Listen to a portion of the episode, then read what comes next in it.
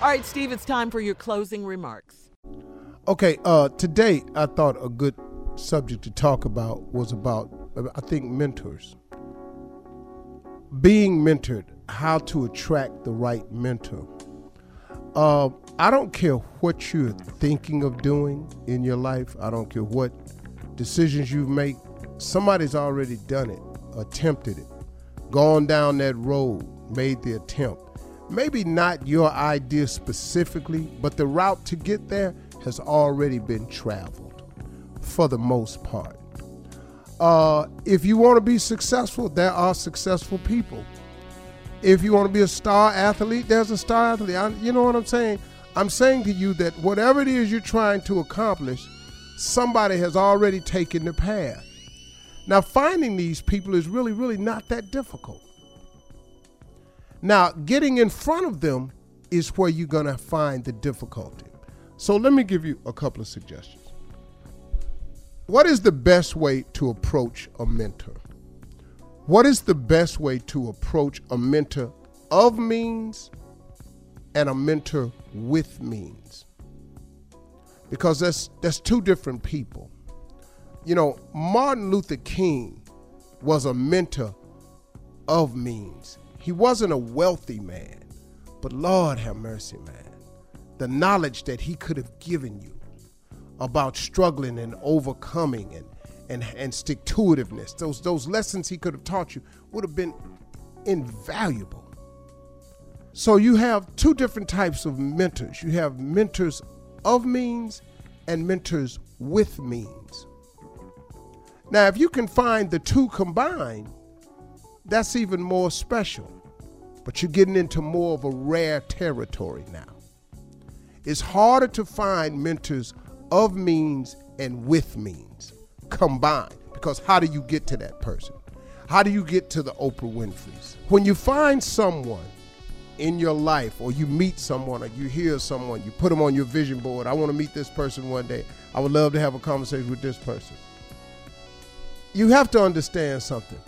Most people with means of any kind, like Bishop Jakes, he has a lot of means, man. He does well financially, too. Mm-hmm. But he is also just a man of a wealth of knowledge. How do you get to these people? Well, there's several ways to do it.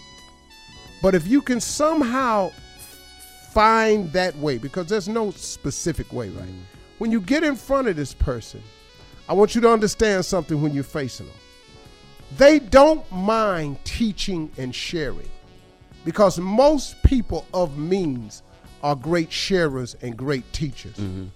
A Bishop Jakes, a Joel Osteen, that brother that has the app out, the hip hop preacher, Eric Thomas. Brothers like that, I listen to him, man, a lot of times.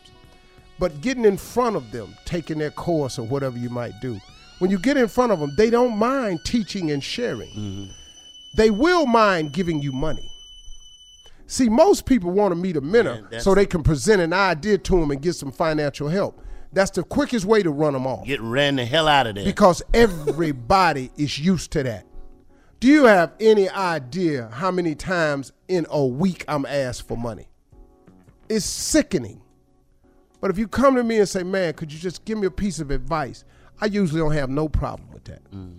I got time for most anybody that wants some advice, wants me to share a wealth, a piece of knowledge. That's okay. So when you get to these people, have a plan to be taught something. Ask them to teach you to fish. Not to give you a fish sandwich. Ask them to teach you to fish. They don't have a problem with that. Now, there's several ways to get in front of them, but when you do get there, when you finally do meet them, and meeting them ain't as difficult as you think. Mm-hmm. Now, if you live in, New York and your mentor lives in L.A., you're going to have to find a way to get to L.A., or you got to find out when you come to New York. Mm-hmm. You're going to do some research, but you have mentors closer than that. You have somebody who's a really well mentally balanced person that you need information from. You have a person who seems to be doing really well with their wife and their children. You need information from them, because it's all a balancing act. You can't be successful in your business and while your family's sitting over there struggling and in ruins. Mm-hmm. It's not going to work. Once you learn the traits of success, it filters over into every other aspect of life. So you got to have a balance. You can find these people right here. Don't ask them for money. People want to share and teach and give you information. Everybody needs a mentor. You cannot make it without mentorship. You know, there's an incredible saying, and we ain't got to get into why it's so incredible, but friendship is essential to the soul. You know why friendship is so essential to the soul? I've lost my mother, my father. I've lost my brother. I've lost my best friend before. Mm-hmm. You can live your life without your mother. You may have to eventually one day. Mm-hmm. You can live your life without your father. You may eventually have to do that one day. You can live your life without your uncles and your relatives. But you know what is very, very difficult to live your life without? A friend. It is very, very difficult to live in this world with no friendship nowhere. Man, you can pick up the phone. It's, man, you got, mm-hmm. Friendship is essential to the soul. Yeah. Do not avoid mentoring. Don't try to do it all by yourself, because nobody gets to the top by yourself. There's no such thing as a self-made man. You got to have a mentor.